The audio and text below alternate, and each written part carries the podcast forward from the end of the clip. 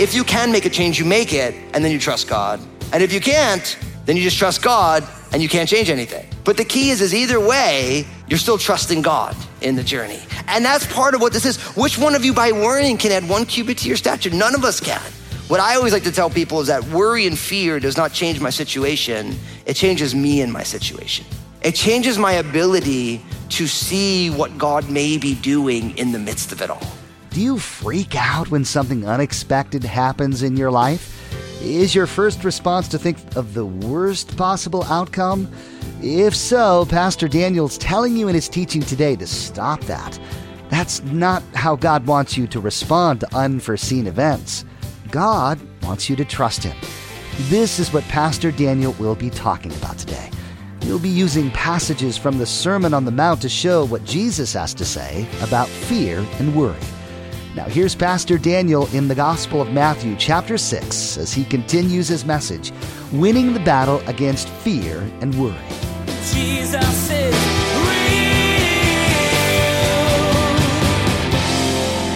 And so Jesus puts the same thing, he throws the gauntlet down because he knows, Jesus knows people, he knows what's in our hearts. Oh man, be generous. Oh yes, you can't serve God in money. And then someone's bound to say, but then how am I going to survive God? And Jesus says, therefore, do not worry. And that's what he says do not worry about your life, what you will eat or what you will drink. Jesus just kind of cuts it. He knows what the issue is going to be for people. If I'm generous, if I have a good eye and I see people in need and I try and help them and I'm generous, how am I going to put food in my belly? How am I going to put clothes on my body? And Jesus says, don't worry about your life. And then he starts unpacking it for us. Now, it's easy to think, it's easy for Jesus to say that. He doesn't understand what I'm going through. And you got to realize that 2,000 years ago, life looked a lot different than it looks today. Right now, you go home, I'm pretty sure you have some sort of a contraption that you plug into a wall that keeps things cold, and there's stuff in there. Even you young folks, man, Obadiah was like, hey, dad. I'm like, what's up, bud? He's like, can I get me a mini fridge for my room? I'm like, no. Because I was a dude in college with a mini fridge. You know what you call that? A science experiment. You know how that works. There's like 87 day old pizza in there. I'm like, no. It's like, there's a fridge downstairs, buddy. I'm like, why would you want to make? He's like, I'm always thirsty. I'm like, I know. You just walk down the hall to your faucet where water comes out. So you go home, there's something to eat. Now, even I remember when I was a professional musician, before I'm the regal person you see before you today. And I remember, like, I lived in a house with two other buddies. We all played music together. And even on our worst week, you could at least make a condiment sandwich, right? It's like, it's like there was some bread, there's some ketchup, some mustard, some mayo, and you could survive on that stuff. I did for a long time. You go on in there, there's like, like because it would always happen, like one of your family members would show up and they see like these three dudes living in squalor, you know, and they'd be like, oh man, they'd go buy some canned food, you know what I mean? You come back, there's like a thing of tuna fish or something, or some beans or something, you know, and you can, and you can always just put that thing together. But 2,000 years ago, they didn't have an ice box.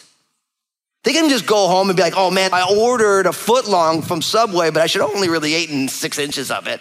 So I'm just gonna stick it in, I'll save it for later. No, in that culture, it was hot, it was dry, there was no electricity, there was no microwave. You ate what you got. I mean, earlier in Matthew chapter six, Jesus is like, give us this day our daily bread. Because literally they were praying in the food for the day. When the fishermen would go out they couldn't catch fish, nobody ate. In times of famine, it's extraordinary the day and age in which we live. When it's wintertime here, you can still get fresh fruit like it was in a tropical climate. Or you can get like coconuts from Hawaii and they freeze them and then they bring them over and you can get like you're living in Hawaii with some Hawaiian coconuts. But there, if it wasn't grown there, it wouldn't survive to make it there. There's no planes, trains, and automobiles. Oh, and then not only is that about just the food side of things, I always joke, you ever see that meme? Jesus is like giving out the free bread and people like, hey, I'm gluten free, I can't eat that. Five loaves and two fish. I'm a vegetarian, I can't eat that. And I'm not knocking you, those of you with dietary restrictions or preferences. You're allowed to have them. But back in the day, if you had dietary restrictions or preferences, you died. because you couldn't say, I got the gluten free bread here. It's so good. You know, it's like, it's like, the culture was so different. And then as it relates to clothing, they didn't have wardrobes. They didn't have like, oh man, I was looking and for the color palette for the fall is earth tones. And I don't have enough earth tones, so I'm going out and I'm going, there's a special at my favorite store, and I get me the yellows, or I don't, I mean, as you can tell, I have no fashion sense at all. But if you had fashion sense, like there's different styles. I have a daughter who's 14 now. I'm learning all sorts about how the fashion has changed. She's like, oh, no, no, those jeans are out. I'm like, man, jeans are jeans. Like, but I realize there's all different cuts and styles and the whole thing. How many of you made it through the skinny jeans phase? Don't raise your hand. It's, it's embarrassing now. Ain't no one supposed to be wearing skinny jeans. Even if you're skinny, don't wear skinny jeans. I have no clue why I'm talking about this. Again, I have no fashion sense. Jesus is talking at a time where people didn't have any clothes. And people would give their outer garments as a down payment if they borrowed something. And by law, they had to give it back because they'd freeze in the middle of the night without it. The whole culture was different. And so we read this like, oh, but it was so much easier 2,000 years ago. No, it wasn't. It was way harder. It's way easier today. And I'm not diminishing life, but Jesus over and says, listen, don't worry about your life. You don't have to worry about what you're gonna eat. You don't have to worry about what you're gonna put on. Why? He says, because your life is more than food and your body is more than clothing. There's more going on here than what you're thinking about. Listen to Psalm 37, verses 1 to 8. On the simple idea, just don't worry. It says, Do not fret because of evildoers, nor be envious of the workers of iniquity. Do not fret, it only causes harm. If that was in the King James Bible, it would be, Freakest thou not. Don't freak out. Now, but if you think about all the worry, one of the main drivers of fear and worry right now is politically driven. Now you realize what a gift we have in America because every four years you have even the potential option of getting new people there. And even if the person you don't want to be there gets in again, it's only like eight years and then you're on to new people. You realize that for the children of Israel, they had no say. I mean, they had been under Babylonian rule, then they'd been under Medo Persian rule, then they were under Greek rule. And now, at the time of Jesus, they had been under Roman rule for about 70 years at that point. They had no say in what went on. Zero. There was no elections. They got who they got because that's what it was.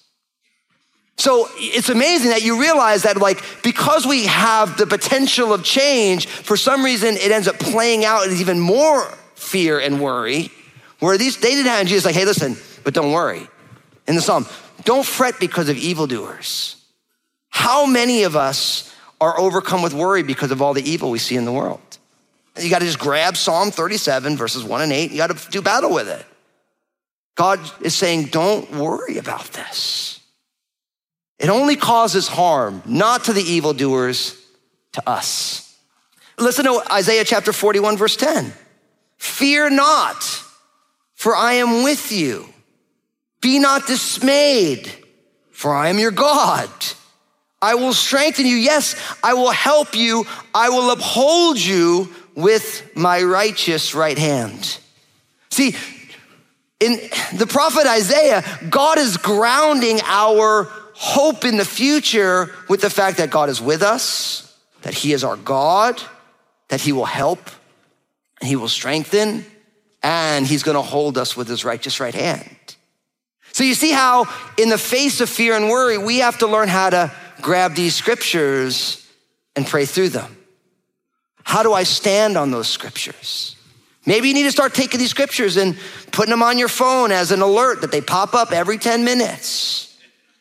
Writing them on an index card. putting on your bathroom mirror. I was hanging out with someone recently. I got in their car and there was a scripture like on their dashboard. And I was like, right on. Because what it means is someone's doing some battle. Someone's like, I need to stand on this. See, we win the battle against fear and worry when we start fighting the battle. How many of us need to write down, do not worry about your life? Put down is Matthew chapter 6, verse 25. It's interesting when you look at the research on this from the scientific community. And I'm not a doctor or a scientist at all. I'm just really curious about things. A lot of people like to say that worry is the mental component. Stress is when the mental component becomes physical. The effects of worry become stress on the body. That's why heart disease is linked to stress it's your body's responding to the worry, so it's releasing cortisol and all these things and adrenaline, and you go on that long enough and that becomes detrimental to your health. And then anxiety is actually like almost like a complex of the mental and the physical that goes on for a long, long time, and then you create what we call kind of clinical anxiety.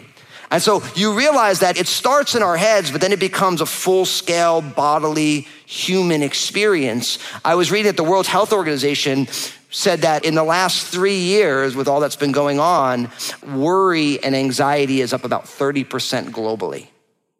So we're seeing an acceleration in this.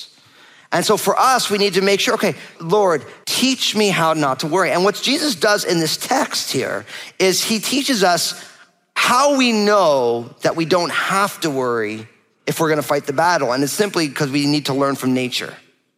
We need to learn from nature. Jesus is talking about two of the main things. What am I gonna eat? And what am I gonna wear? And not because the people in Jesus' day were fashion conscious. It was just like, you know, back in the day, clothes wasn't for fashion, it was for protection. Your clothes were there to protect you from the elements. It's kind of why people are hairy too. It's fascinating. It's like God knew, and that's why God knows I'm supposed to be in the Arctic or something. You know what I mean? Just put a bunch of fur on there, keep you warm. It's good to go.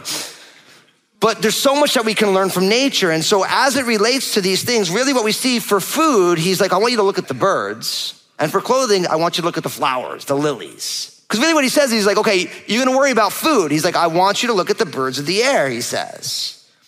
And what does he say about them? He's like, it's beautiful.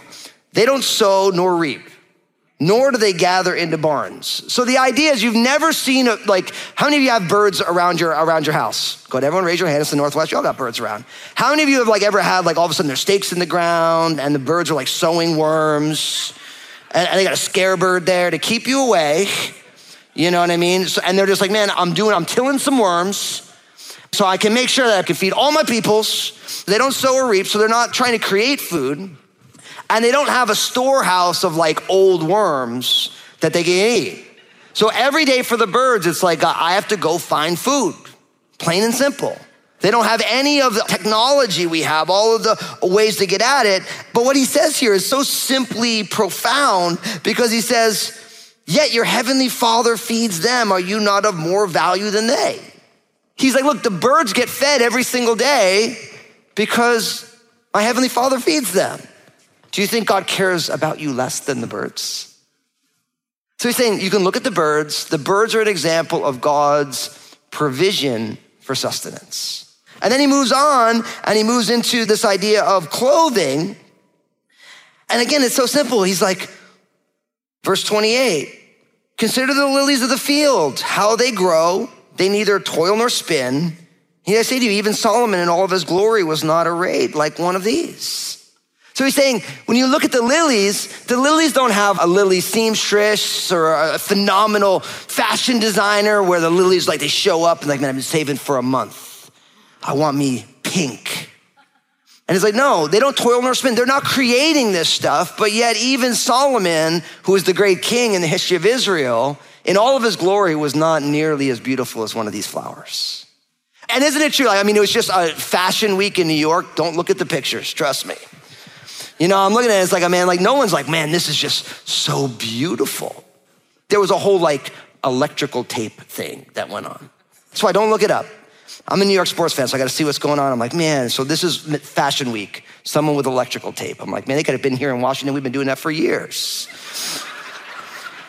it's the world that we live in where you're like, no, how many of you ever seen a field of flowers and it's so beautiful? If you're a fashion designer, God bless you. Just don't use electrical tape, please. We'll leave that for the electrical, okay? You put clothes on. But anyway, in all of our ingenuity, God just naturally clothes the lilies of the field. And so, really, what we learn here is that nature teaches us a simple truth that God will take care. That God will take care. And of course, when you think of the lilies or you think of the birds, it reminds me of Psalm 150, verse 6, which says, Let everything that has breath praise the Lord. Praise the Lord. I pray that when you see the birds, you stop and you remember they're not sowing or reaping. They don't have like a second freezer in the garage like many of us do, but God feeds them. They're an example and a testimony of God's provision. When you see a flower, I pray that we are the type of people who stop and smell the flowers and admire their beauty. Because we realize they didn't have to go to the, the mall or their favorite online outlet to look like that. God made them that way. And of course, Joshua says this way Joshua chapter 1, verse 9 Have I not commanded you? Be strong and of good courage. Do not be afraid nor be dismayed, for the Lord your God is with you wherever you go.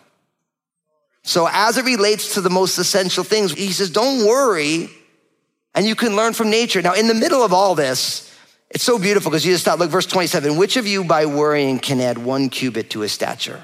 Such a fascinating idea. He's saying the idea of adding one cubit to his stature, like which one of you by worrying can change something like how tall am I? I mean, listen, if it came down to you could gain inches by worrying, we'd all be in the NBA at this point, right? Because it's like if you look back on your life, all the what ifs, all the could happens, all the things that freaked us out. That's what I learned about all of the worrying and fearing that I've done, is that almost none of it has ever happened. No, some of you are like, well, no, but some of my stuff happened, and that is true. But the bulk of it has not come to pass. Yeah, sure, some things have but the bulk of it hasn't. There's a matrix that I learned many years ago. And I talk about this in the book because I thought it was so profound that it's like, as it relates to whatever makes me fearful or worrying, the first question is, is can I change it? Now, if I look at it and it says, I can change it, then guess what? I have a responsibility to change it. I am in control of what is freaking me out. I have to change it. I have the responsibility to say, this is what's worrying me. So, so let me give you an example. As God is working in my life, I was such a wild kid, an adult. I was a wild adult until I got saved. So I've always been like a thrill seeker. But then when you get saved, what I learned is that so much of my thrill seeking was just sinful. And I'm not allowed to do that stuff anymore. So now I have to find like holy thrill seeking opportunities. I'm just confessing. Pray for me. Pray for my wife, really, my poor bride, you know. I find myself wanting my gas light to come on in my car. Just because it adds like a little spice to the driving experience. Because you're driving and you're like, and like sometimes I'm like, I wonder how far I can go on. And I have one of those cars now where it actually kind of tells you how many miles you have left to go. And I'm like, I wonder if it really shuts off at zero. It's wrong, maybe a little bit strange, but it's like these are the things that I have to do for fun at this point in my life, you know?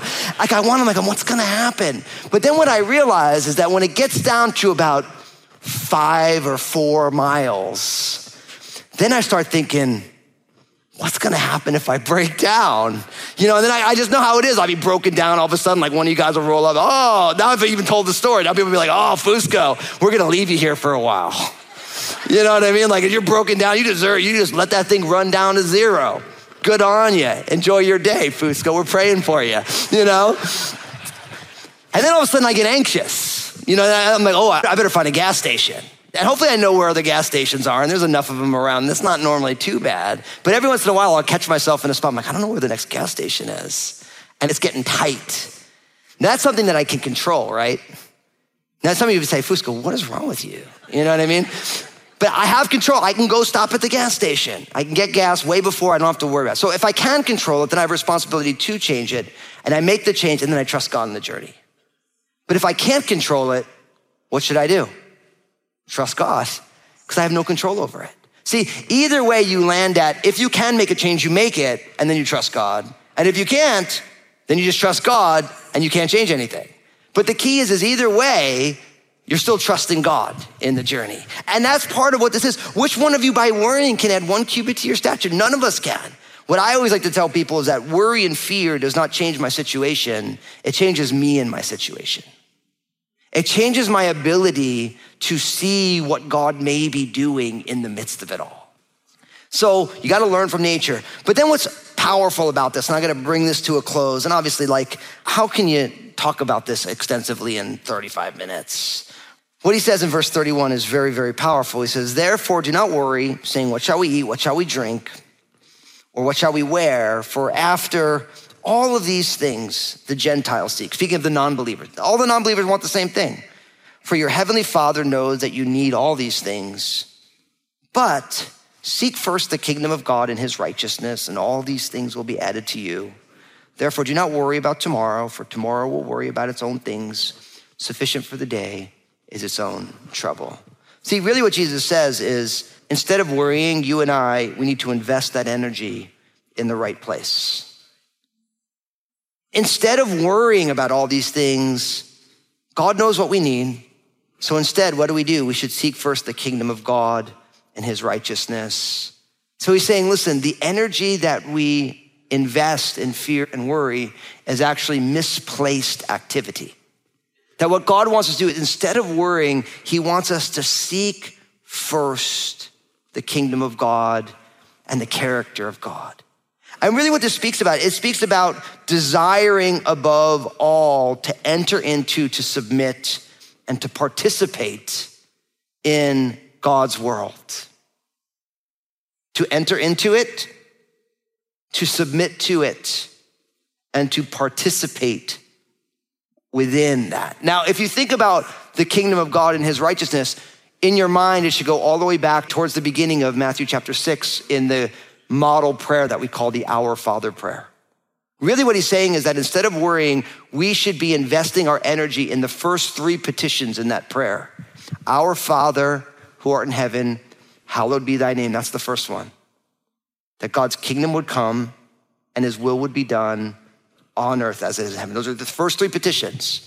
First, that God's name would be hallowed, would be set apart, declared as holy, that God's name would be revered and respected and honored in the totality of our life. Second, that God's kingdom would come. Seek first the kingdom of God. The kingdom of God is wherever God reigns, not only in reality, but in experience. And as a follower of Jesus, the kingdom of God should be in your heart. Jesus is real. It's such a comfort to know that when life has got you down and it feels like it's never going to change, God is always available to give you the strength to get through those difficulties. Pastor Daniel's teaching today made it clear that the Bible says over and over that God's got your back. When you work on living life God's way, it's an encouragement to the people around you, as well as a testimony to them of God's care for you. Hey, everybody, this is Pastor Daniel, and I want to be honest with you for a moment. Life is messy, and the hard reality is if it isn't messy for you now, it will be, and it probably has been in the past. Did you know that you can still thrive in tough times? It's true, but only through the power of Jesus. That's the purpose behind my book, Honestly. I want you to know how to keep living your best life in Jesus no matter the circumstances. You can find out more about it and get your own copy at jesusisrealradio.com. Hey, I wanted to remind you that each day on Facebook, Pastor Daniel shares a simple two minute message. In this message, Pastor Daniel draws out an important biblical truth that really helps set your day on the right path.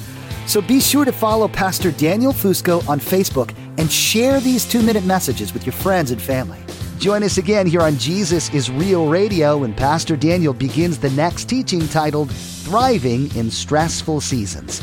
He'll be reminding you that being a Christian doesn't guarantee a magic carpet ride of peace and prosperity. Following Jesus does give you access to the God who knows the answer to your questions before you ask them. and is always ready to help you work your way through life. We wish we had more time today, but we will have to pick up where we left off next time as Pastor Daniel continues teaching through this series. You're going to make it. That's next time on Jesus is Real Radio.